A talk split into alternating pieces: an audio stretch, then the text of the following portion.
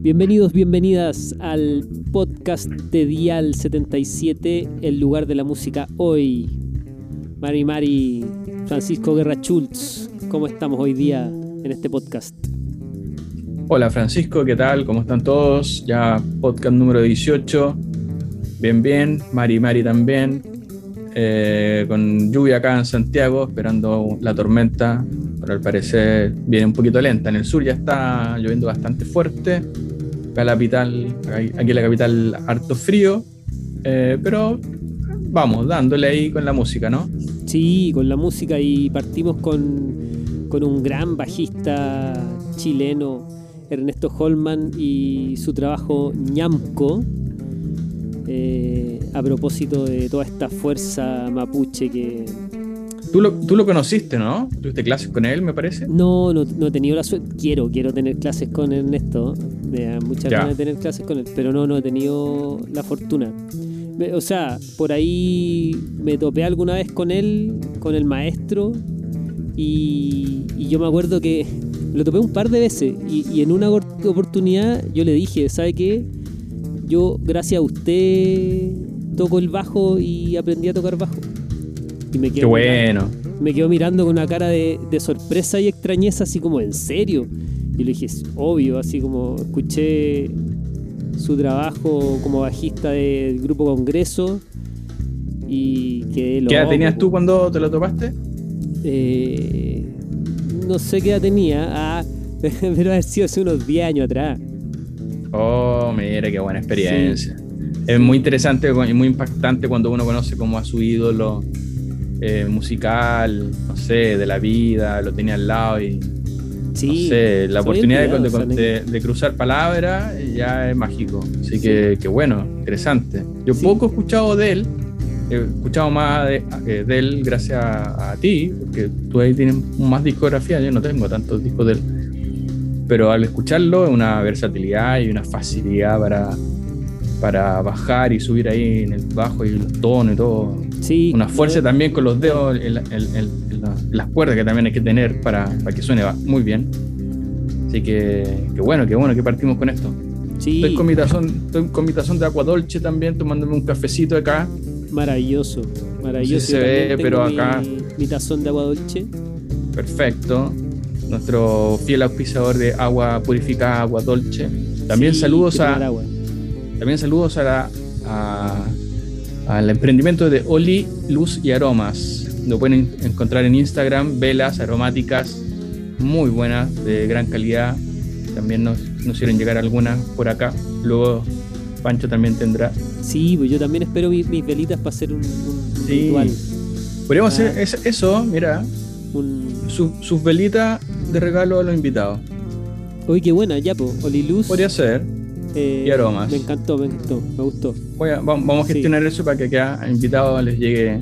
Es rico el, tema de la, de la, vela, de generar una atmósfera. Ya la luz de la vela te genera una atmósfera íntima, relajante una, vela, música y, algo para beber, lo que usted guste, agua dolce puede ser, o un buen Para cuidar, exactamente, para cuidar la voz, la voz tan importante, esa voz líder que están en los grupos, las bandas.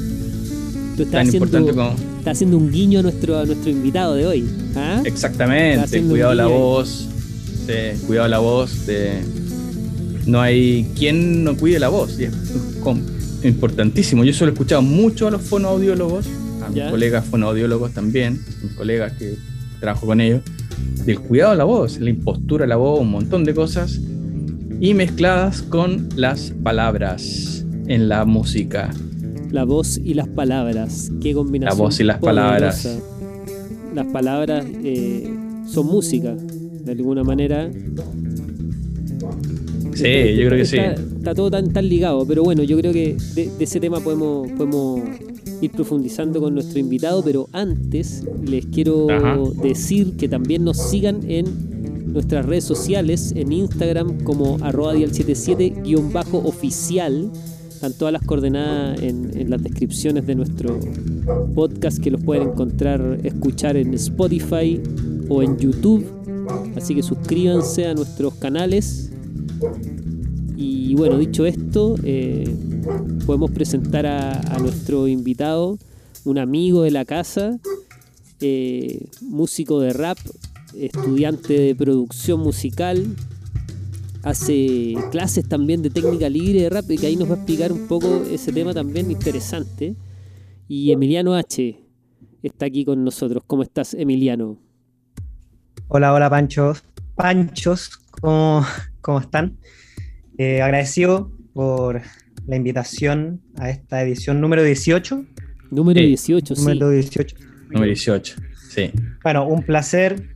Eh, como bien dijo Panchito, nosotros ya nos conocemos hace ya años. Tal cual. Así que nada, pues, ¿qué, puedo decir? Un placer estar acá, em, haciendo lo que más me gusta, que es conversar y además de música. Así que Buenísimo. muchas gracias, muchas gracias.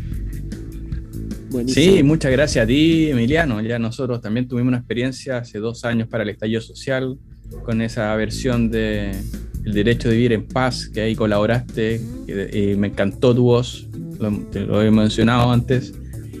Y también mencionar que te pillamos unas horitas antes de que vayas a grabar al estudio, lo cual nos parece a nosotros interesantísimo para que de ahí nos vayas contando de tus próximas eh, movidas, de tus pasos. porque tienes un, talento muy bueno, muy bueno. Eh, y, desde ya esperamos también hacer seguir con colaboraciones. Tenemos varias cosas ahí para mostrarte. Para, nos encantaría tener ahí tu voz en, la música ahí. Bueno, muchas gracias por esas lindas palabras, de verdad, se agradece siempre y sí, pues, además estuvo muy interesante esa junta que hicimos para el estallido, creo que quedó hermoso ese tema. Yo me sentí muy cómodo trabajando con usted además, en un momento que, bueno, la verdad que estábamos todos bien exaltados por la atmósfera que había afuera, así que para mí además significó un lugar donde encontré tranquilidad dentro de toda esa hostilidad, ¿cachai? Así que, nada, puedo agradecerle a ustedes nuevamente. Y sí, en, una, en unas horas, digamos, vamos a estar grabando eh, para lo que va a ser nuestro próximo disco, digo nuestro, porque ¿Ya? este trabajo es en conjunto a, un artista llamado PSKT, Alonso Velasco, y claro, su alias sería PSKT, el cual empezamos hace ya, digamos, un año.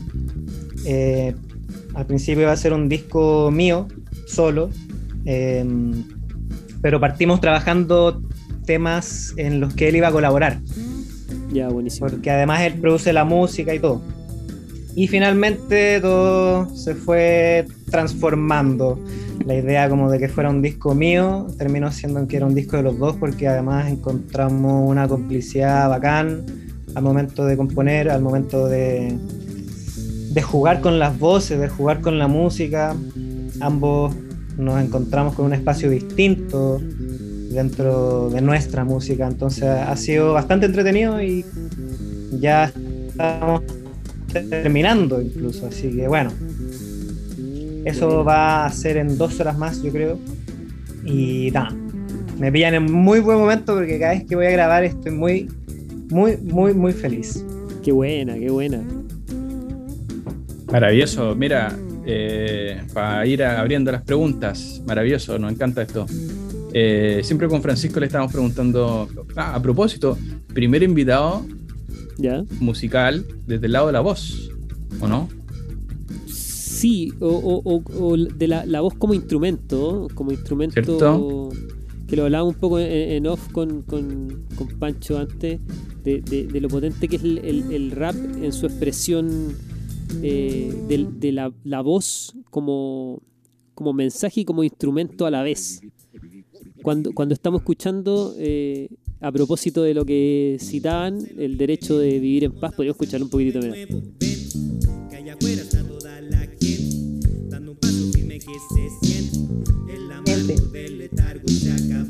No, excelente, excelente. Sí. Déjame contar la, la, la, anécdota, por favor, de cuando Emiliano llega al estudio, eh, eh, ya le habíamos mostrado la maqueta de, este, de, esta versión del derecho de vivir en paz, en pleno estallido. Y Emiliano me dice, bueno, eh, dame, dame un, poquito, un poquito de tiempo para yo y escribir lo que voy a cantar. Yo lo dejo solo en el estudio, eh, casi una hora, un poco menos, y vuelvo y tiene escrita la letra que cantó. Y es genial, o sea, yo de verdad que eh, me, sorprendió la capacidad de, de poder escribir la lírica ahí en el momento y, con un mensaje tan claro y, tan preciso y tan... Eh, es como eh, la gracia del rap, de la poética, la rítmica, eh, la melodía. No, me encantó y quería contar esa anécdota porque viene al caso. Wow.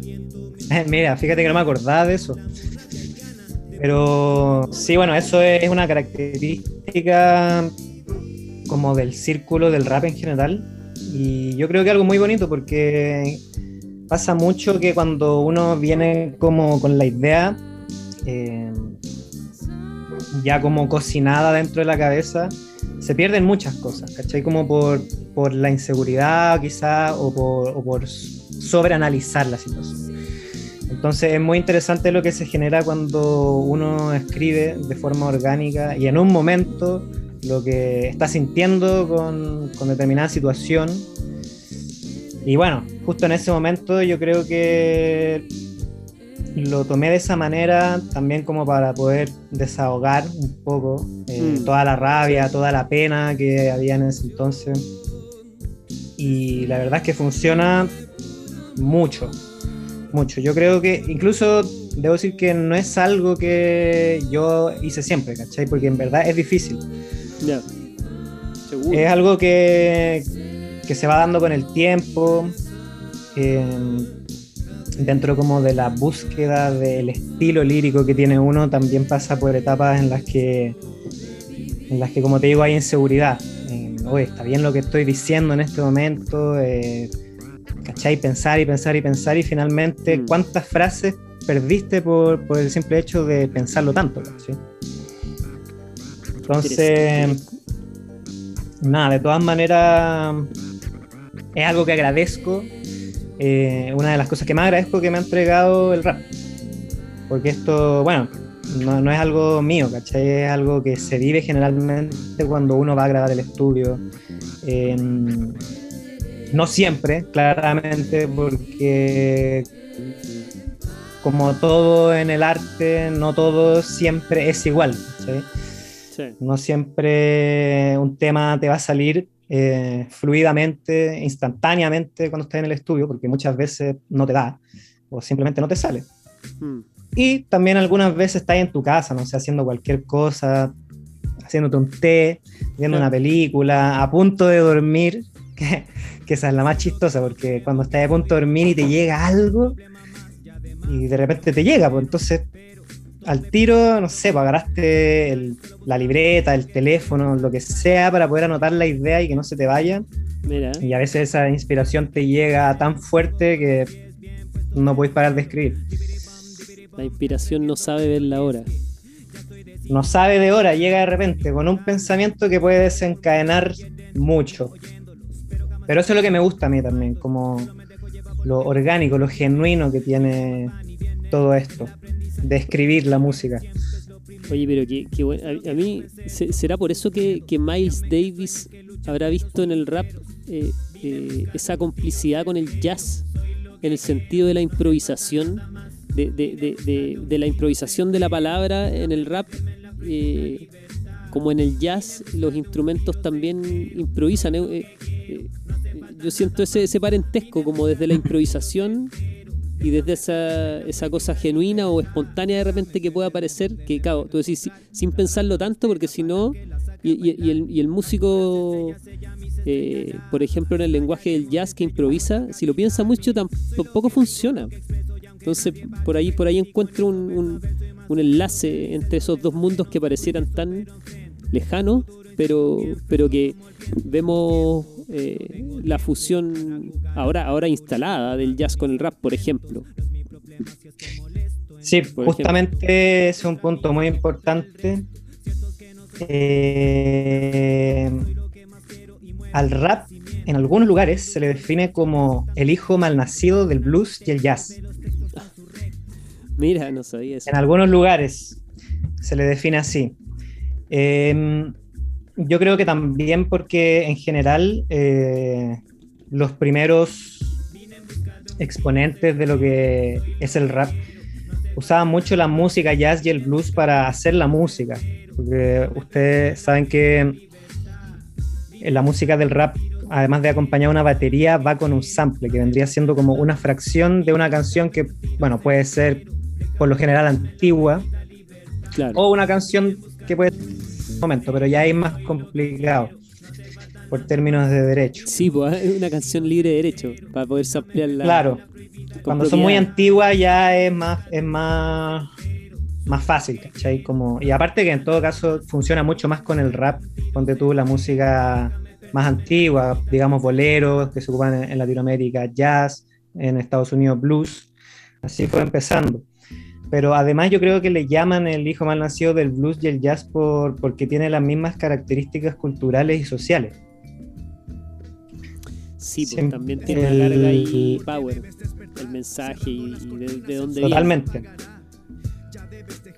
Oh, si bien el jazz tampoco era un género como de protesta de por sí, digamos. Sí era de todas maneras que sí lo era, pero no por el contenido, sino como por la acción de ser jazzista. Claro, era mucho más. Los jazzistas tocando. Lo mismo pasa con el rap. Las primeras letras también eran contestatarias, pero también era interesante lo que se generaba, la atmósfera en la que se movía el rap. Esto de vestirse con ropa ancha, eh, claro, después terminó siendo una moda también, lo cual no lo encuentro malo porque también es una forma de homenajear eso. Pero eso viene eh, porque en Estados Unidos eh, la gente afroamericana eh, heredaba la ropa de sus padres. ¿Cachai? Ya, perfecto. O de sus tíos o de sus abuelos y por eso la ropa les quedaba ancha. Entonces, ahí uno se va dando cuenta también que hay características muy parecidas, sobre todo desde el tema del racismo, de, lo denigrante que fue la sociedad estadounidense con, los afroamericanos y de qué forma se defendieron ante ella. Y nada, pues, la música es una de ellas. El jazz y el rap están conectados en ese sentido.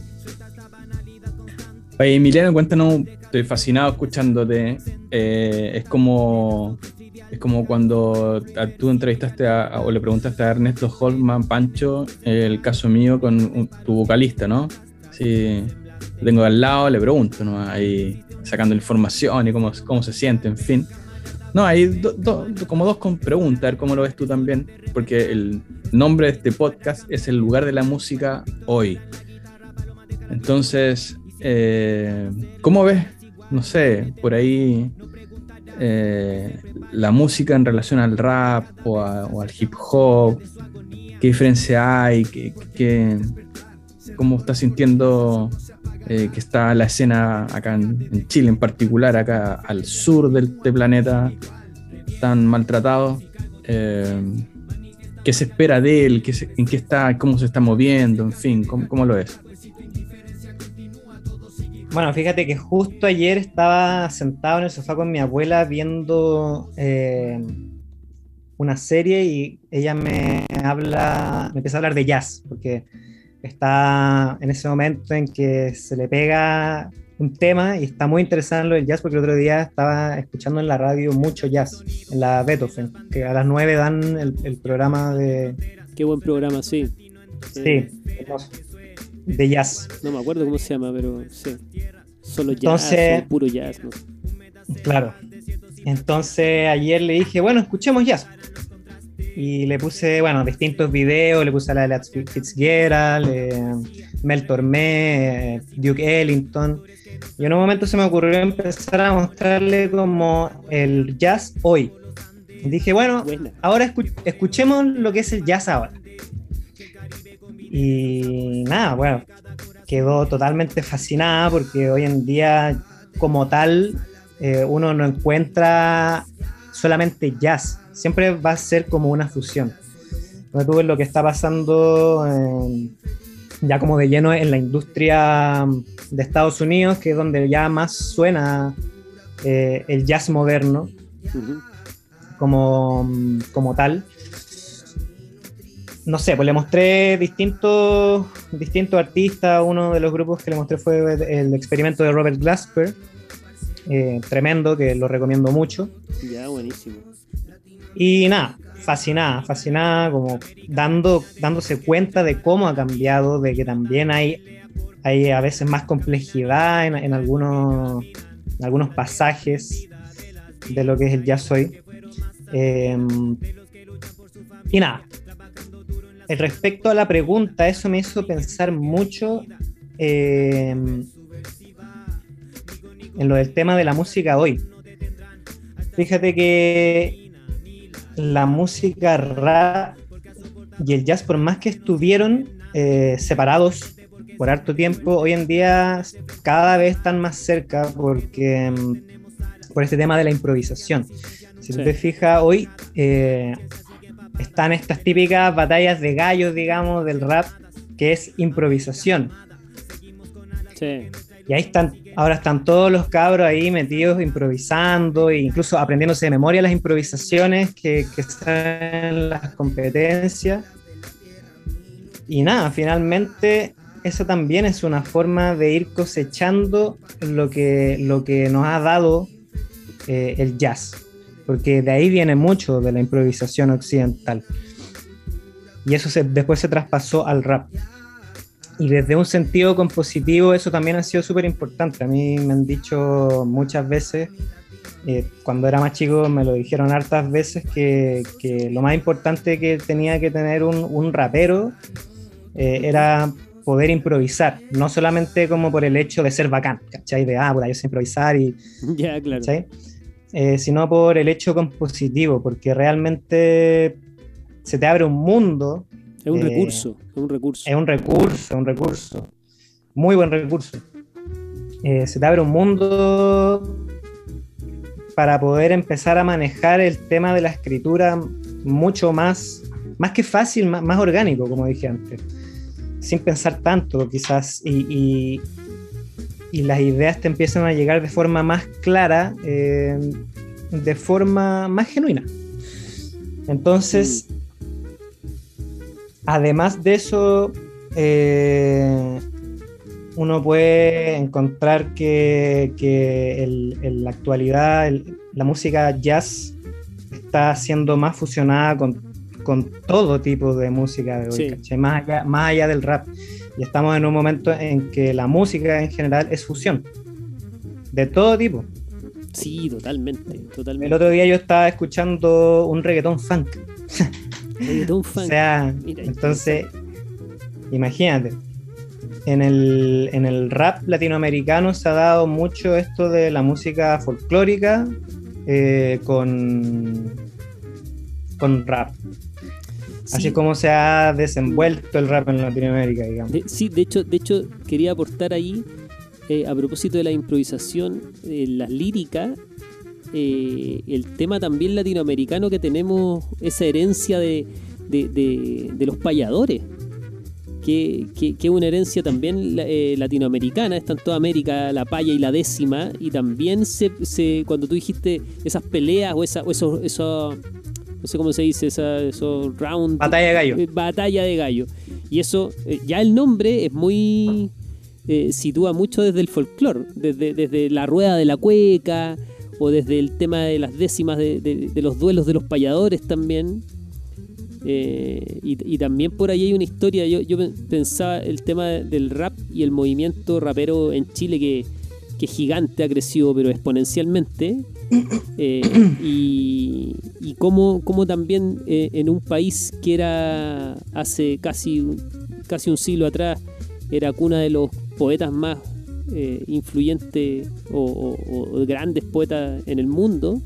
Y esos poetas ahora, eh, digamos, como que se transforman en, raperos. Uno no eh, mira un poco el panorama y, poetas chilenos actuales mm, es difícil encontrar, o por lo menos a la rápida, si no están metidos, imbuidos en el mundo de, la poesía. Pero, pero los que están haciendo poesía son, son los raperos en Chile. de alguna manera. De todas maneras.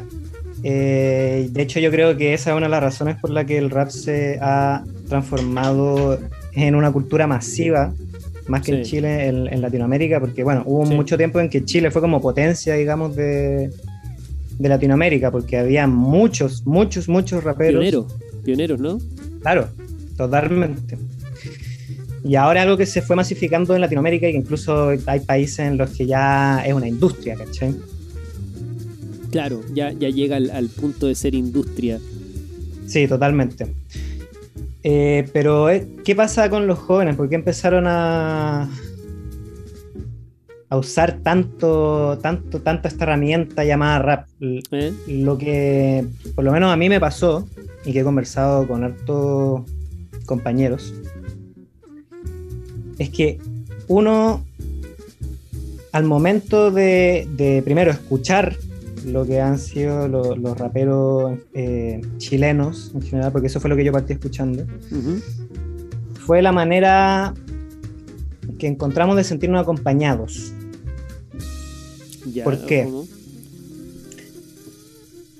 Por ejemplo, cuando yo era más chico, eh, no me portaba muy bien, digamos, en el colegio por distintos motivos. Eh, era bien rebelde, lo típico. Y yo en ese tiempo ni yo mismo me entendía, ¿cachai? ¿Y dónde podía encontrar esa, esa respuesta? Eh, ¿Dónde podía encontrarme yo? Y bueno, efectivamente era en la música rap. Eh, por el sentido poético que tiene, por el sentido contestatario que tiene. Porque imagínate que es como un es una línea larga de letra y de, de estímulos y, de sentimientos. Y entonces cuando uno lo empieza a practicar, cuando uno empieza a ocupar el rap para desahogarse, para escribir, imagínate que es mucho, mucho, mucho que decir, de la manera que se te ocurra. Entonces, de todas maneras que uno al final se termina sintiendo acompañado por, por, este, por este género, porque podéis decir lo que quieras, de alguna manera. Eh, ojalá sin sentirte culposo, sin sentir miedo, eh, porque es tuyo, porque uno el rap lo hace para uno principalmente. Es tu espacio nuevo. Eso es lo que al menos yo sentí y eso es lo que he conversado con hartas personas que hacen esto y han sentido lo mismo, que en el fondo el rap es como un espacio donde, donde podía encontrar, además de libertad, podía encontrar tranquilidad, ¿cachai? Es, como lo que me pasó justamente cuando yo fui a, mm, al estudio a, escribir. Esa es la sensación que se genera. Qué potente Francisco Guerra, lo que nos, no, estoy, estoy, estoy helado, estoy helado. Sí maravillado, porque cuando dices tú, es la manera de escucharnos, yo pensaba de inmediato cuando, eh, en mi caso, por ejemplo, grabo partes de batería y después me escucho tocando y me digo, no, acá tengo que cambiar esto, qué sé yo, un plato diferente, en fin. Entonces, me imagino que debe ser algo, algo similar en palabras cuando estás escuchando, grabando y encuentras como esa, esa coincidencia a lo mejor con lo que tú estás planteando en la lírica, ¿no? Sí, totalmente.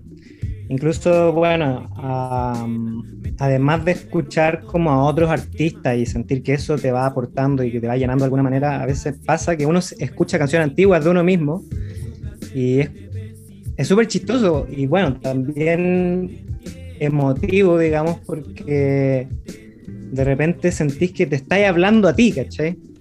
como que te dijiste cosas. Claro, a, tu, a, tu, yo del futuro. A mí me ha pasado muchas veces que estoy pasando que estoy pasando por un momento y escucho, no sé, por una canción mía antigua y es como, chucha, ¿verdad que yo dije eso? Y, de alguna manera encuentro una respuesta para, para eso que estoy necesitando, ¿cachai? Sí, te, entiendo. Interesante ese punto. Porque lo, que más me estaba acordando mientras estaba hablando, bueno, los prisioneros, corazones rojos. Cuando ahí se pega como un rap, me imagino yo, Jorge González. Ah, Soda, Stereo, creo que en toda su carrera, no sé, me corregirán los fans, más fans, tiene una sola canción que hay Eh, no me acuerdo cómo se llama, pero no la canta Cerati, la canta Z, en inglés, más encima. Y la rapea, hace como- ¿no? Y, y la rapea en inglés, más encima. Eh, para Lamas creo que también tiene por ahí un- unos pequeños rap. Estoy hablando como los grupos los más grandes, Oye, por pero- decirlo así. Pero es interesante porque esos grupos que nombráis no, no, no, no vienen del rap, pero usan ese recurso de repente. Exactamente, sí, sí. Ah. Como la fusión ahí rock, un poco de rap también. Bueno, justamente eh, pasa esto, eh, que si ustedes se ponen a ver el panorama de hoy como de la música pop, ustedes van a encontrar siempre rap en algún Sí, a- punto. ahora ya se, sí, se ha instalado, se ha instalado el rap también en el, en el pop, sí. Por supuesto que no va a ser tan explícito como, como escuchar el, el recitar, porque también ha ido pasando con el tiempo que va mutando, por supuesto. Porque Claro, sí. va llegando a distintos lugares, entonces también lo van transformando. Eh, ahora incluso hay otro estilo que se llama trap. Claro. Claro. Sí. Sí, Entonces, claro, va mutando, va mutando y se va generando algo muy entretenido, porque como dije antes, la gente agarra el rap y lo transforma en algo suyo. Mm. sí. Y me acuerdo que hubo un tiempo que en que los raperos no querían eso. No pasaba mucho que uno, ponte tú, cantara en una canción de rap. Ya. Era incluso mal visto Pero eh, claro, por, los- eh, por parte de los raperos. lo- lo- Claro. un poco fundamentalista y un poco, un poco, Claro, ah, claro. un poco cerrado eso. Al final. Sí, no, incluso sigue pasando. Sigue pasando en algunos lugares. Ya. Eh, pero claro, eso ya, ya se olvidó hace años, digamos, Claro. porque ya lo- los más jóvenes incluso están, están eh, experimentando mucho más a la hora de, de escribir letras. Ya no es solamente, ponte tú, el recitar, sino también eh, cantarlo, que también tiene algo complejo, el hacer melodías Sí. junto con, con la rítmica y que sean rítmicas también complejas. Es súper interesante finalmente. Es que el- el- Sí, ahí me sale, ahí Sí, me sale una pregunta ahí. Eh, bueno, Queen con Freddie Mercury, no sé, estoy tirando ahí una idea nomás. En Another One Bust the Dust, tiene, tiene una cosa ahí como rítmica que se inició por el bajo, entiendo esa canción, y después le pusieron la letra. Entonces tiene como una cosa así, a lo mejor de, no decir, no quiero decir rap, pero tiene como una cosa así de, si uno Sí. la vuelve a escuchar, sí. y entonces me salta ahí la pregunta ahí, Em- Emiliano, ¿qué, qué compones primero o qué te sale primero? ¿La música o las palabras? ¿O, o las vas juntando? ¿Cómo, cómo, cómo lo has hecho? Bueno, todo va dependiendo igual. Generalmente cuando necesito ocupar el recurso de escribir para porque siento algo que necesito sacarme, eh, generalmente solamente escribo. Ya, Pero generalmente yo trabajo con lo que me genera la música. Eh, Dale. cuando nosotros trabajamos en el estudio, eh, nosotros primero nos imaginamos la música. Nos imaginamos la música y además tomamos muchas referencias de otras canciones, de otros artistas que nos gustan mucho. Y a partir de, que, de lo que nos genere la canción, junto con la temática que va a tener el disco, digamos, eh, nos imaginamos la letra y, y decidimos un tema en común.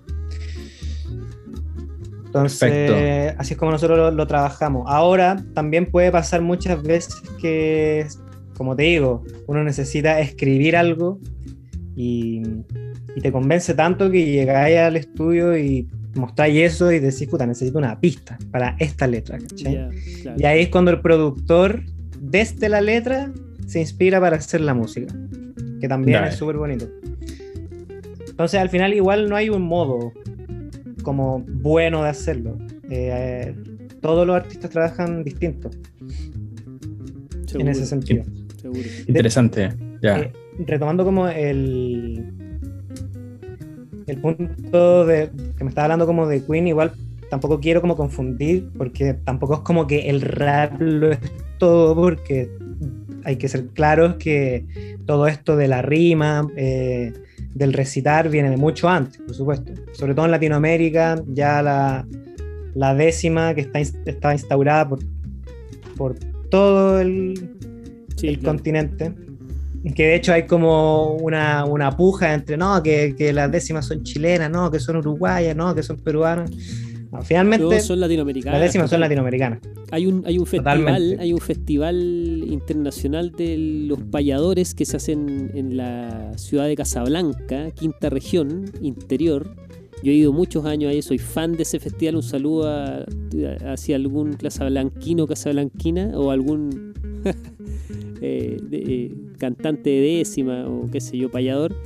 Y ahí eh, vienen de exponentes de todos los países, de Argentina, de Uruguay, de Panamá, de Cuba, de Colombia. es impresionante.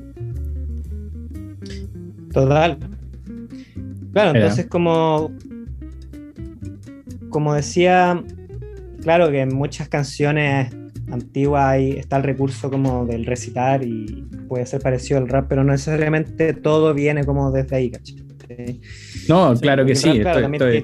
Tiene, tiene sus características, pero que también pasa muchas veces que hay raperos que piensan que todo viene del rap, ¿cachai? Entonces, ah, dale, sí. Entonces hay, que, hay que poner énfasis en eso. De como rockeros que creen que todo viene del rock. Claro, claro. Bueno, y al final es, lo que digo, pues hoy en día tú te parás ahí al frente de lo que es la música hoy, como es el nombre del programa, y te das cuenta que estamos en un momento tan lindo en que ya está todo junto. ¿cachai? Yo mm. puedo hacer lo que quiera en el fondo porque, porque, ¿por qué no? ¿cachai? Porque si quiero hacer un rock, me nace hacer un rock y le quiero poner un rap, lo voy a hacer. ¿cachai? todo en función de, poder crear un flujo compositivo y creativo em, cómodo, ¿cachai? Porque, no sé, pues muchas veces pasa que, es como, hoy si le metemos esto y es como, no, no, ¿para qué? ¿Para qué? ¿Para qué vamos a meter esto? ¿cachai? A mí, por lo menos mi, mi visión de, de, de crear música es que es nunca decir no, ¿cachai? Siempre vamos para adelante y da lo mismo si finalmente después no me gusta, me da lo mismo si finalmente no le gusta a nadie, pero, pero nunca ir poniéndole barreras a tu flujo creativo, porque finalmente eso te puede mm. terminar haciendo daño a la larga. Eso. Me encantó esa frase, no le pongas barreras a tu flujo creativo. Buena. Totalmente. Power, power. Es lo que es lo mismo, está todo conectado finalmente, lo que, lo que estábamos conversando al principio del programa, que es el escribir eh, en el momento, lo que te está pasando, sin pensar tanto. Eh, con la música yo creo que es lo mismo. Es lo mismo. Pero, nada, fíjate que en, en las clases que yo hago, lo primero que le enseño a los alumnos es a escribir décimas. Ya, interesante eso. ¿Por qué escribir ¿Eh? eso? Ah, ¿por qué? Adelante. No, dale, dale. Era el por qué realmente.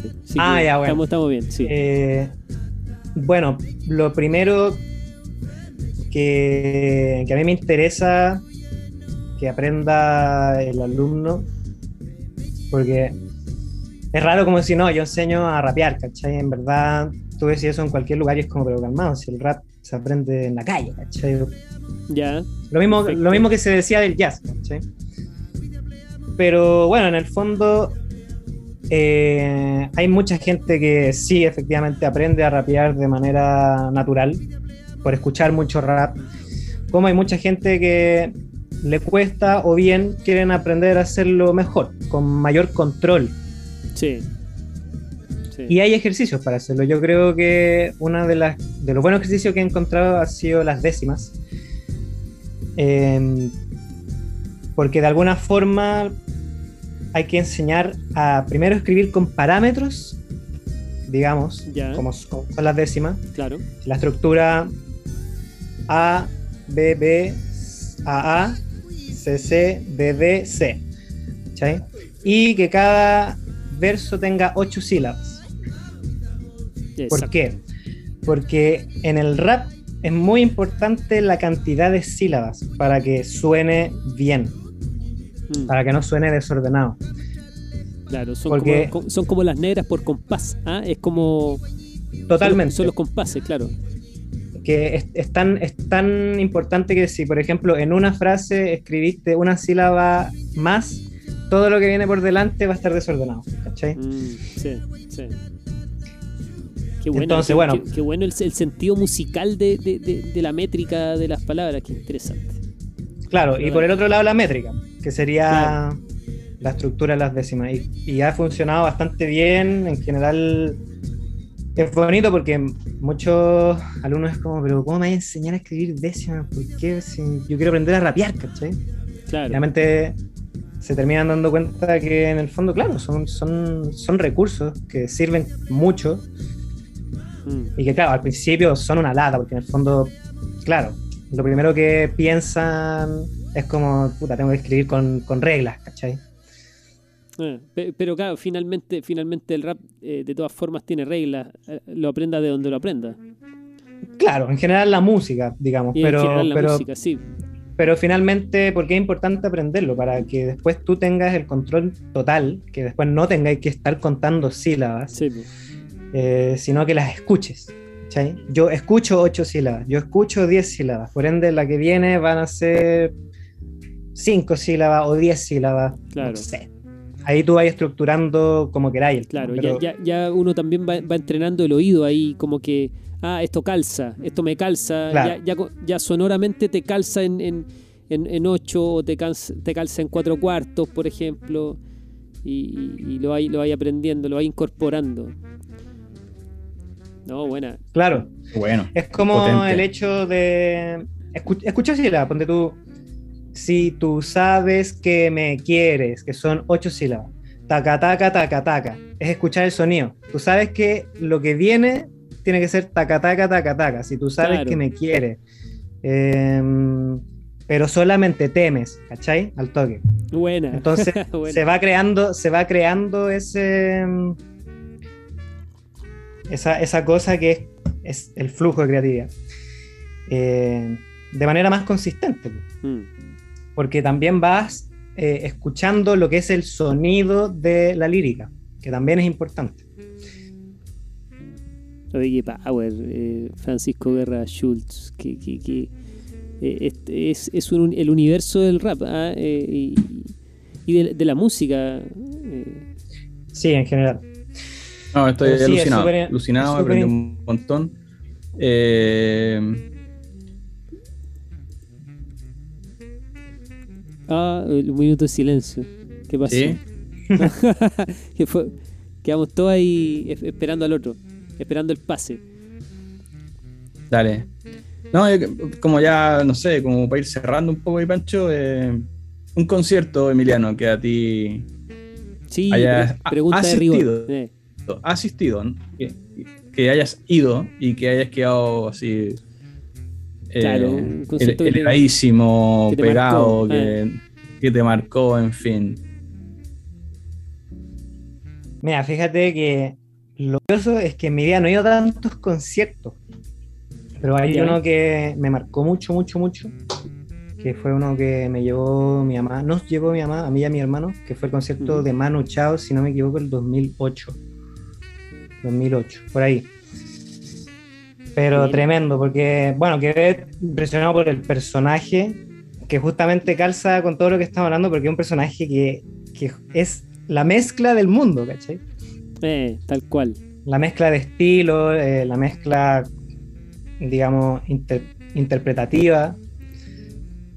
Así que a mí me marcó mucho el personaje, además, y aparte el show.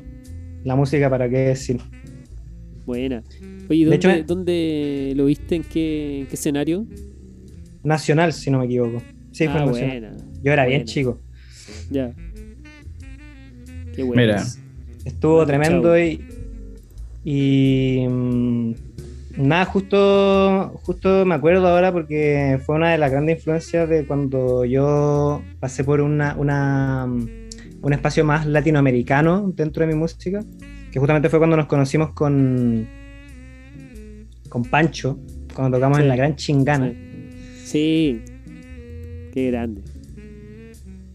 Eh, así que nada, bueno, increíble. Bueno, otro que me marcó harto fue. Fue el, el God Level, que era como un. Un festival que hacían de rap y venían distintos raperos de Latinoamérica, venezolanos, peruanos. Y. Claro, creo que fue uno de los shows que yo también pensé por primera vez como, como en dedicarme al rap. Ya, eso te, hizo ahí un, un, clic de, de wow, eh, por aquí está, por aquí está lo mío. Claro. Habían distintos raperos, bueno, estaba un, un, rapero que se llama Capela, venezolano, muy bueno. Eh, la Rapper School de Perú, que tenían un show tremendo también. Oye, qué, buenos datos también estás dando para los curiosos de la música que busquen ahí esos, esos datos que está dando Emiliano H. Sí, no, hay, harto, hay harto, hay harto por escuchar. Porque además, dentro de la escena hay muchos estilos. ¿sí? de todo. Oye, qué, genial. Podríamos estar eh, otro, otro capítulo completo conversando con Emiliano y, seguramente lo vamos a tener en un futuro. Así que, bueno, ya estamos eh, en la hora. Así que sabemos que Emiliano también tiene que, tiene que meterse al estudio de grabación ahí y seguir deleitándonos con sus creaciones, que bueno, luego las vamos a escuchar por este medio también. Así que, eh, nada, pues palabras al cierre, Francisco Guerra Schultz. No, tremendo, un artista en potencia, tremenda voz, sonido, eh, gran persona, así que feliz que te hayamos pillado una horita antes de, ir al estudio y grabar. Eh, así que nada, como dice Francisco, si vienen más colaboraciones, estamos muy, estamos muy motivados también con, con el sonido que produce también tu voz. Porque nosotros somos bajo y batería y escuchar ahí eh, nos genera ahí, nos, nos mueve un montón ahí las venas de, de, energía. Es muy, claro, sí, es verdad, es, verdad, sí. Así que estamos muy atentos ahí a lo que estáis haciendo. Gracias por haber aceptado este, a estos dos megalómonos, no, megámonos, ay, me confundo las palabras, ¿cómo se dice? Me, megalómanos. Melómanos. Megalómanos. así es. Megalómanos. Pues. megalómanos. Ya. ¿Viste? Entonces, nada, un gigante abrazo, esperamos podernos ver luego. Y, y nada, no sé, ¿con qué nos vamos, Pancho? Música, Mira, eh, nos, vamos a ir, eh, bueno, escuchamos eh, completo el, el, EP e Manifiesto de Emiliano. Ah, pero, disculpa, perdón, perdón, Se, me fue. Pero por favor, por favor. Emiliano, Emiliano, últimas palabras, no sé, algún dato, alguna cosa que quieras ah, comentar. por supuesto. Sí, micrófono para ti. Bueno, nuevamente dar las gracias, muchas, por este espacio la pasé muy bien. Como dijo el Pancho, podríamos seguir horas. Pero bueno, hay mucho tiempo para que sigamos conversando, así que mm, nada, eh, dejarlos invitadísimos a que estén atentos a mis redes sociales, Emiliano H en Instagram. Eh, porque en los próximos meses vamos ya a empezar a presentar lo que va a ser nuestro nuevo disco junto a PSKT, que se viene entretenido, con muchos estilos. Eh, algo muy distinto que espero que disfruten. Así que nada, en diciembre salimos, así que espérennos. Un abrazo. Muchas gracias. Vale, Chao. vale, vale, vale. No, fantástico. Sí, vamos a tener eh, también ahí eh, todos los links a las redes de Emiliano también en nuestra descripción ahí en, nuestras coordenadas. Y bueno, agradecer eh, a Emiliano que nos, costó grabar este, este podcast porque lo teníamos agendado hace harto rato y, las vicisitudes de la vida. Pero, pero justo se dio ahora en este momento mágico. Más encima podcast 18, así que cumplimos la mayoría de edad aquí en este podcast con todo el rap. Y nos vamos a ir con, con, un amigo también, eh, un músico extraordinario de gran trayectoria, un, gran músico latinoamericano que se llama Pedro Villagra, que esta semana estuvo de cumpleaños, así que un saludo también para él. Y vamos a despedirnos con un tema de, de su disco Pagano, Así que Pedrito, saludos por allá. Dale, Gracias, Emiliano. Bueno. Muchas gracias. Que estén bien. Vale, saludos, cuídense. Nos vemos. Chau. Chau, chau.